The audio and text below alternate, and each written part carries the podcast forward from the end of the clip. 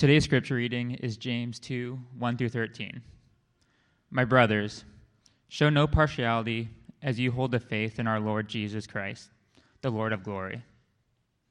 For if a man wearing a gold ring and fine clothing comes into your assembly, and a poor man in shabby clothing also comes in, and you pay attention to the one who wears the fine clothing and say, You sit here in this good place, while the poor man, you stand over there, or sit down at my feet, have you not then made distinctions among yourselves and become judges with evil thoughts? Listen, my beloved brothers. Has God not chosen those who are poor in the world to be rich in faith and heirs of the kingdom, which he has promised to those who love him? But you have dishonored the poor man. Are not the rich the ones who oppress you and the ones who drag you into court? Are they not the ones who blaspheme the honorable name by which you were called? If you really fulfill the royal law according to the scripture, you shall love your neighbor as yourself. You are doing well. But if you show partiality, you are committing sin and are convicted by the law of the transgressors. For whoever keeps the whole law but fails one point has become guilty of all of it. For he who said, I do not commit adultery, also said, I do not murder. If you do not commit adultery but do murder, you become transgressors of the law. So speak and so act as those who are to be judged under the law of liberty. For judgment is without mercy to one who has shown no mercy. Mercy triumphs over judgment. This is the word of the Lord. I bring greetings from our Leawood campus, you guys. It is such a joy to be here. I have not preached at the Olathe campus since 2010 when this was a little country church and we, there was a hallway for a lobby. Some of you were around for that. Uh, it has been a long time, and believe it or not, my preaching's only gotten worse since then. So you're in for a real, you're for a real treat today. But we don't really know each other that well, probably most of us. So I want to play a little game just so we can get to know each other. Okay? It's called "What's Your Favorite." So I'm going to give you two things, and you're just going to vote. You're, we're going to wake up a little bit. You're going to raise your hand. If you're joining us online, you can do the same. So let's start with this. Okay, favorite color, green or blue? So if you like green, raise your hand. Okay, if you like blue, raise your hand. Oh, blue by far. Wow. Okay. Favorite candy? Okay, we got Snickers and M&Ms. So Snickers, raise your hand. Wow. M&Ms, raise your hand. And I think Snickers got that one. Okay, favorite Star Wars movie? Is it Empire Strikes Back or is it Empire Strikes Back? Which one? Okay, yeah, that was funny. Last one. Okay, favorite pastor, Nikki or Reed? Okay? no, I, I will make you. I won't make you do that one. Here's something easier, okay? And we can just shout this one out because it's different for everybody. Favorite kid? Your youngest kid, oldest kid, middle kid? okay, don't, don't, don't actually ever answer that question. Um, the counseling required afterwards is, is astronomical. Uh, here's the lesson, though. Here's the lesson favorites are fine right up until they aren't. Right? Favorite movies, favorite candy, favorite Star Wars, whatever. Favorite baseball team, that's well and good. Um, playing favorites with those things is totally fine, but when you start playing favorites with people, that's something else. You start playing favorites in church, okay, that's even worse. And this is what James is going to talk about in our passage this morning. So if you were here last week, uh, you know, we started this new series as a church family in this letter of James.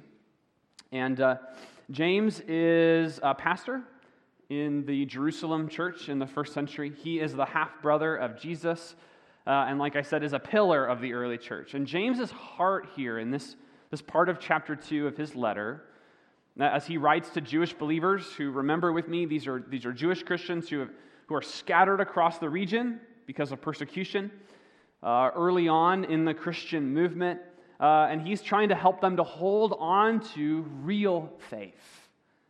Not just real belief, okay, not just real doctrine. Believing the right things is actually the easy part of this. No, he's, he wants them to hold on to whole life transformation that actually changes what we love, how we live, and perhaps most importantly for, for our purposes today, how we treat one another.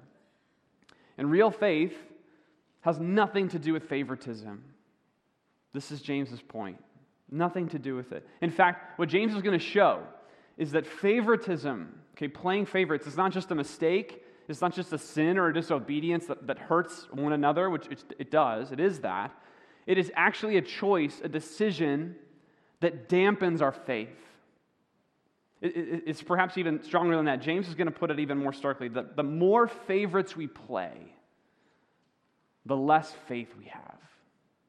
Real faith. The more favorites we play, the less real faith we have. These two things, okay, faith and, and favorites, are so incompatible that to have more of one is to have less of the other in, in three specific ways. This is where we're going today, okay? So if you have your Bible, physical, electronic, um, turn to James chapter 2.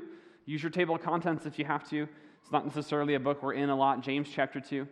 Uh, and James, as we said earlier, is writing to Jews who've come to faith after Pentecost uh, and been scattered by persecution uh, by the Jewish authorities. And, and many of these uh, Christians have left behind jobs, they've left behind homes, family, friends, uh, because they want to worship Jesus as Messiah, risen from the dead, and they're accused of blasphemy for doing that. And it's, however, they've, they've chosen to hang on to this faith. Okay, how tempting it would have been for them to return to Judaism, to the, the, the, the, worship and the lifestyle they already know in the face of this persecution, but they don't do that. They've said no to that, but they still struggle, like we do, to have whole faith, to have real faith. And one of those areas that James addresses here is, is favoritism. And he gives this hypothetical scenario to address the problem. So this is verse 1.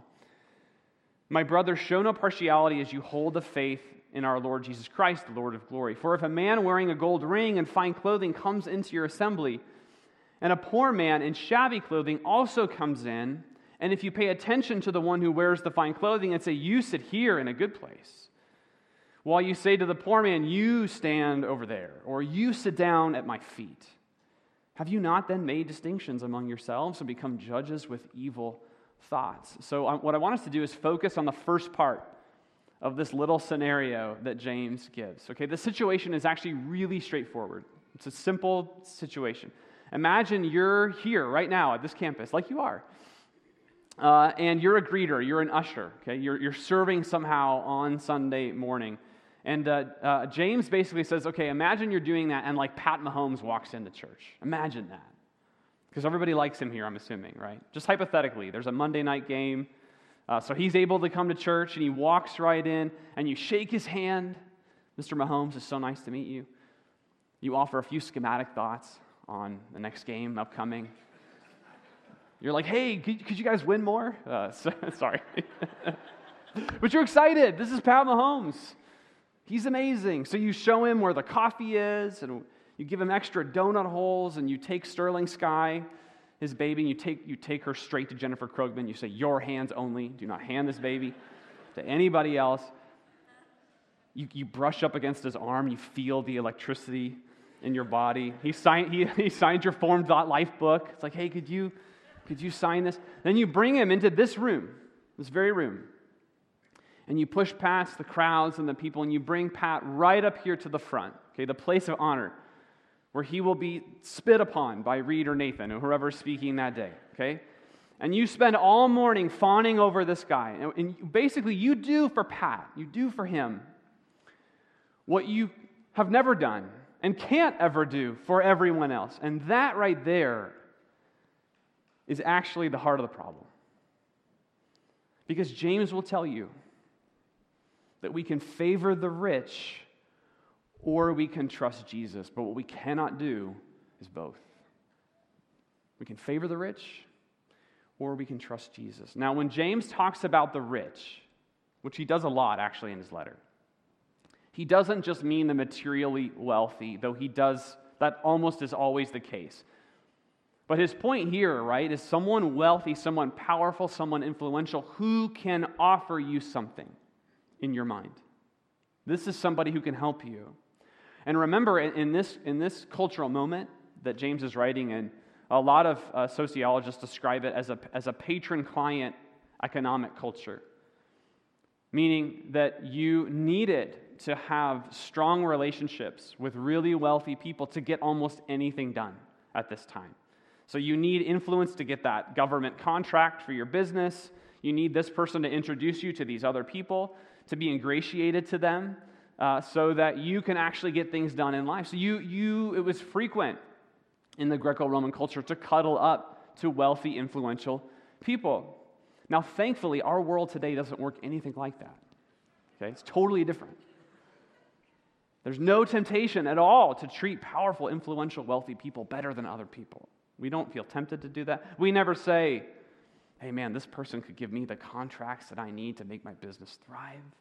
So I'm going to treat them differently than my other friends. This person has resources that could really turn things around for me. So I'm going to cut corners on this deal just, to, just this one time, just so I can build this relationship. Okay, this person makes me feel good about myself and feel popular and loved cared for. So I'm going to I'm going to make fun of those other people like they do just just so I feel that I fit in. Of course we're tempted. We're tempted to do all of that. Nothing's changed. We're tempted to show favoritism to someone or anyone, even in the church family and in other places in our lives. An employee over another, a friend over another, a family member over another. And listen, how you treat one kind of client or student or customer over another is an indicator of something. It's an indicator that you may believe, that we may believe in our heart of hearts, if we were truly honest with ourselves, that this person or this kind of person has something to offer us that Jesus does not. Right? Well, I need this person, and my faith actually can't provide that. James's point is that when we favor the wealthy or the influential or the famous or the popular or the cool or the put together over other people, we are showing fundamentally a lack of trust in Jesus to give us what we think these other people can give us. That's the problem. So I want us to just meditate on this together a little bit. Ask yourself whose favor are we after?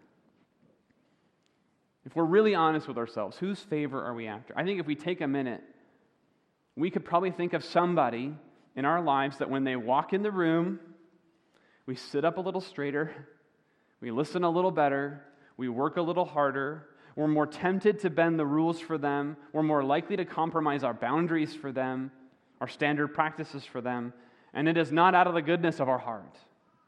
It's because there's something that we want from them. Let me put it even stronger. There's someone in all of our lives, I would bet, whose affirmation we would rather have than Jesus' affirmation right now, today. There's someone in our lives that we'd rather spend time with than Jesus. There's someone in our lives we'd rather meet at church than Jesus. And here's the deal we can pursue that, we can go after that relationship. We can stay in our favoritism. We can ignore James's warning here. We can do all that thing. But what we cannot do is show that favoritism and have faith in Jesus, real faith in Jesus at the same time. They are incompatible. The moment we start to favor other people is the moment we have diminished our real faith in Jesus. They, they, they don't go together, one or the other. And this is where James goes next. So, okay, same scenario. Sunday morning here at the Olathe campus. It's a week later, but now the opposite side of the coin. So you're greeting again uh, next Sunday. Pat no shows, typical, right? After everything you did for him, doesn't show up. But then in the parking lot, you see somebody show up with a shopping cart and it's full of junk. And they walk in and you say hello because that's your job, but mostly you just want them to move, right, move along. They have to come back to you to ask you, okay, is there coffee here? Or there, is there food here? Where's the bathroom? All of that stuff. And you reluctantly show them around because you're uh, ready and you're, you're making sure they don't take too much of everything because you're ready for them to take advantage of your hospitality. And they don't smell particularly good, so you put them as far back in this room as you possibly can, even though it's clear that they can't see or hear very well, and it's probably not a great place for them. Because honestly, if they never came back, that would be a relief to you. The problem with that is that how you felt about Pat Mahomes the week before is exactly how Jesus feels about this person. And you have no idea. This is James's point. We can ignore the poor, or we can love who Jesus loves. And here's how we know how Jesus feels about this person I've just described. Okay, listen to James chapter 2 verse 5. Listen, my beloved brothers, has not God chosen those who are poor in the world to be rich in faith and heirs of the kingdom which he has promised to those who love him? Now, listen carefully to me. God loves everyone. James is not saying that God plays favorites with the poor or only shows grace to the poor. In fact, we know there are materially wealthy people in the very congregation that James is addressing. He, he explicitly talks to them in chapter 1, verse 10. God does not play favorites, but God has chosen those who are poor in the world. And in the world, there, by James, means according to the world, those poor according to the standard of the world, to be rich in his kingdom. And James knows and the, the original readers of this letter know that lots and lots of poor people, discarded people, ignored people are coming to faith in Jesus. In fact, this was one of the main arguments against early Christianity. Uh, the pagan philosophers said only, only the wretched become Christians. And they, they mentioned that as a problem for Christianity. And that may look like favoritism to the world, right? Like these, like these philosophers says, like, well, they only care about poor people. But that's only because the world has never shown favor to those people. That's why it looks like favoritism. God, in other words, God's love for the poor says less about him and his priorities than it does about us and ours. You see my point?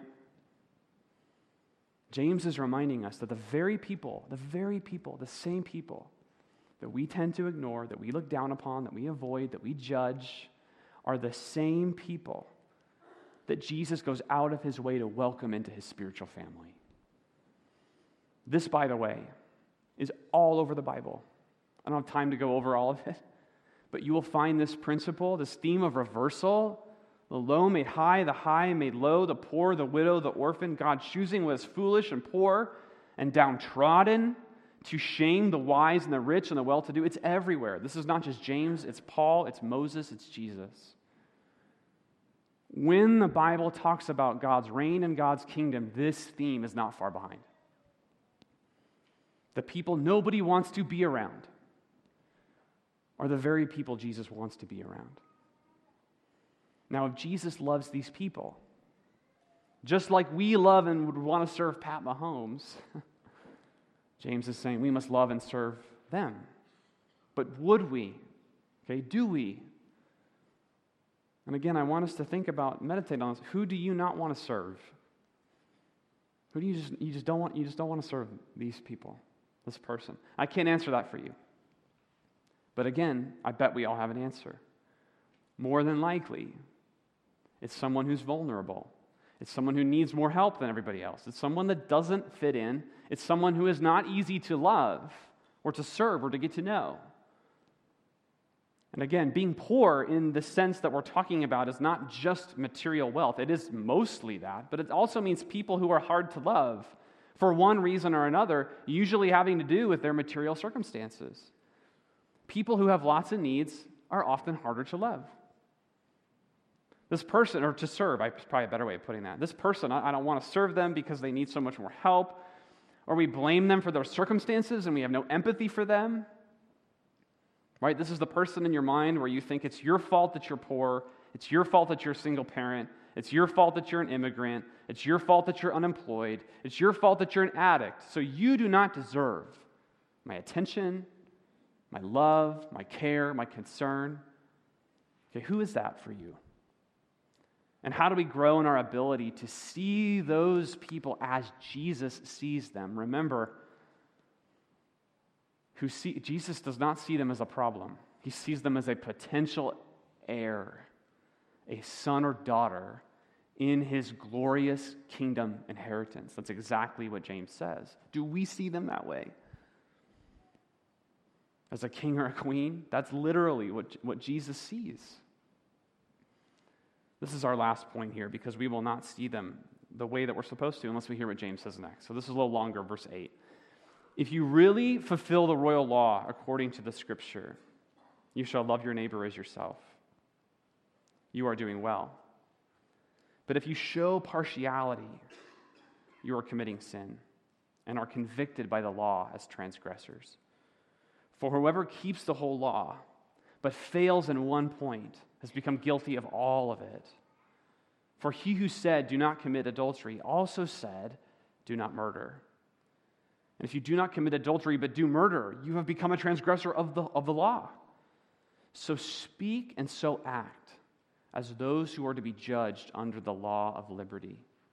For judgment is without mercy to one who has shown no mercy, but mercy triumphs over judgment. So James reminds us that, that when Jesus himself taught about the Christian life, he summarized the entire law, all of Moses, in two commands to love God and to love our neighbor as ourselves.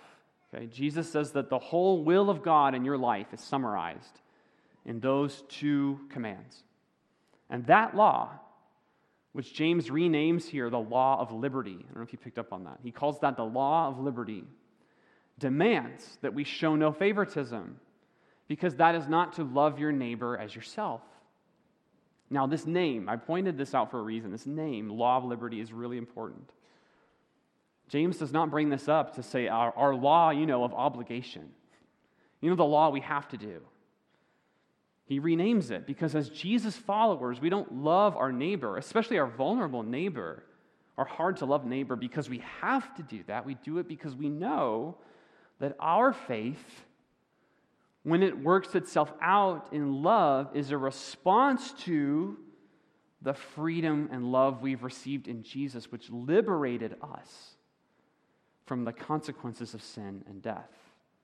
It's a, it's a law of liberty for the heart. That's what Christians do. It's the law of God, the will of God for all people written onto our hearts. This is what Jesus gives. That's what real faith is. It's that it's the will of God to love him and our neighbor written onto our very heart. And James points out here, we will be judged by that. God's watching for this. Our ability to love our neighbor and to serve one another without favoritism is a sign, it is an indicator of whether we have received mercy from Jesus at all. As James points out, judgment is without mercy to one who has shown no mercy. He's linking these things together. So here's, here's how I would summarize this. Here's James's point about what real faith is. We can justify ourselves or we can receive mercy. We can justify ourselves, or we can receive mercy. And this last point, this is where James, I think, has been going all along. This, for James, is the real problem underneath the other problems. The real problem, the fundamental contradiction between real faith and favoritism is this. Here's here it is.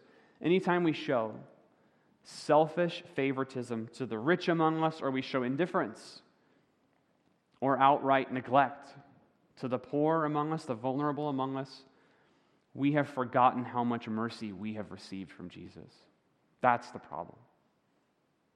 They go together. We have lost touch, as James might put it. If you, if you can't do this, you have lost touch with your poverty before God. You have lost touch with your vulnerability before the judge. You have lost touch with your unlovableness before Jesus. You have forgotten, we have forgotten that the Lord of the universe dealt with our sin on the cross of grace. Right? Those two, that we've disconnected them now. What we believe about God and what we believe about ourselves. We've pulled them apart. Because if we internalize the cross more and more, if we trust and believe more and more in Jesus' mercy for us, then the more mercy and love and the more compassion and service will be evident toward others in us. There's a direct relationship between how loved we know we are to how much mercy we show to those around us. Now, this is why Jesus, when you go and read his teaching, always points to the ones who, who love him best and says they receive the most mercy. Right? Jesus' point when he says that, his point is not that, that sinners and prostitutes and tax collectors needed more mercy than the Pharisees and the scribes and the teachers of the law. No, his point is these are more willing to receive mercy than the others. This is his point. It is also why the poor and the oppressed are almost always examples of faith, and why James highlights them here again. Because they know their need for mercy, they receive more mercy. It is those of us who, frankly, right, it's probably most of us in this room who seem to have all that we need and have it together, who are at most risk of forgetting how much mercy it took to get us in this room. Lots of mercy. If and when we find that we feel better about ourselves, here's an acid test for this dynamic in our lives. If and when we find that we feel better about ourselves, when we, when, when we justify ourselves by saying things like, well, at least I'm not poor, at least I'm not broken, at least I'm uh, a natural citizen. At least I'm not a single mom or an addict, and I'm not on the unemployment line, and I'm popular. It, it, in the moment we justify ourselves, the moment those thoughts cross our mind is the precise moment we must stop and reconsider ourselves in light of grace. With the imagery Jesus gives us, okay? Reconsider yourself as rebels, as outcasts, as exiles now brought near by the blood of Jesus Christ. So here's how I want us to apply this ask yourself who needs your mercy? Who needs your mercy? This word mercy here is very close to other ideas like love or service or forgiveness or grace or patience. These are all wrapped up in mercy. Who needs your mercy? Where are you withholding mercy? Now remember, it was Jesus himself who said, Blessed are the merciful. Blessed there is like a church word. The better translation there's happy. Happy are the merciful, for they shall receive mercy. In a time and a day when it is so easy to judge, it's easier than ever to judge. To judge the poor for being poor, the promiscuous for being lonely, the immature for getting nowhere, the addict for being broken, the loser for having no friends. When it is so easy to judge, who needs your mercy? Remember, mercy triumphed over judgment in your life. If you are here and you belong to Jesus, what you are claiming to believe is that God Himself came to earth to live and die and rise again because of you, and then triumphed over judgment with mercy in your life. If that's true for us, where does your mercy need to triumph for somebody else? Who do you not want to serve? Who do you not want to forgive? Who do you not want to acknowledge? Who do you not want to love because it's hard?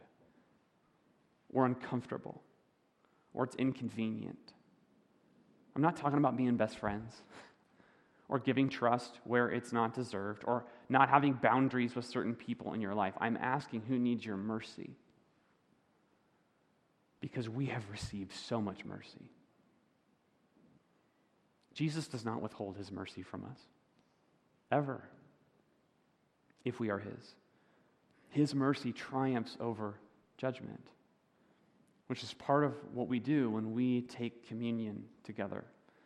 And that's part of how I want us to respond today to this message from James. So, uh, if you, hopefully, you've gotten the elements on your way in. And I want to set this up just a little bit. Want, uh, here, here are the postures I want us to take before we participate together, okay?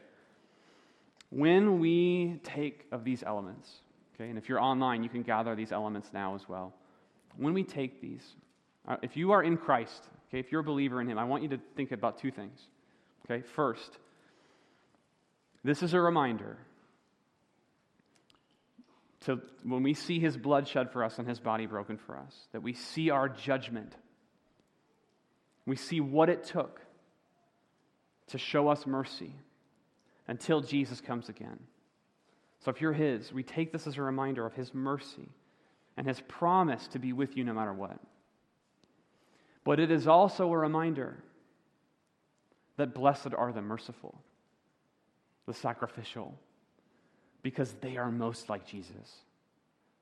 Okay, this is also a moment. It is an assurance to you, but it is also a moment that before we go, that we are on mission with the mercy of Jesus to sacrifice for Jesus' sake, for mercy's sake. And may the same be true of us. May that be true of us as we take this today. And if you are here and you are not yet His, if you're here and you're like, I don't know how I think about church or Jesus or the Bible, I'm, I'm not sure where I stand, that's, we're glad you're here. I want to invite you. This is a moment for those in the family. So if that's you and you're not quite sure, that's okay. But I want you to take a, a minute here and pray. Ask God to, to reveal His mercy to you. Uh, ask Him to speak to you, maybe for the first time. Simple prayer Lord, speak to me. Reveal yourself to me. As we enter into this time, let me, let me just pray over all of us. Father, for the mercy you give us in Jesus Christ we cannot give you enough thanks. But, Holy Spirit, in this moment, even now, as we participate, as we practice this ancient practice, use it to mold us and to shape us into the Jesus followers we're meant to be people of mercy, people of love and service. No matter who walks in these doors, no matter who you put in our lives, may the mercy of your Son Jesus cover all of it. Holy Spirit, do this work among us. Father, hear our prayers. We pray them in Jesus' name. Amen. So if you would take the elements now and this top layer, peel away. This is Jesus' body broken for you. Do this in remembrance of him. And then peel this second layer here. And remember, this is Jesus' blood shed for you. As you do it, do it in remembrance of him.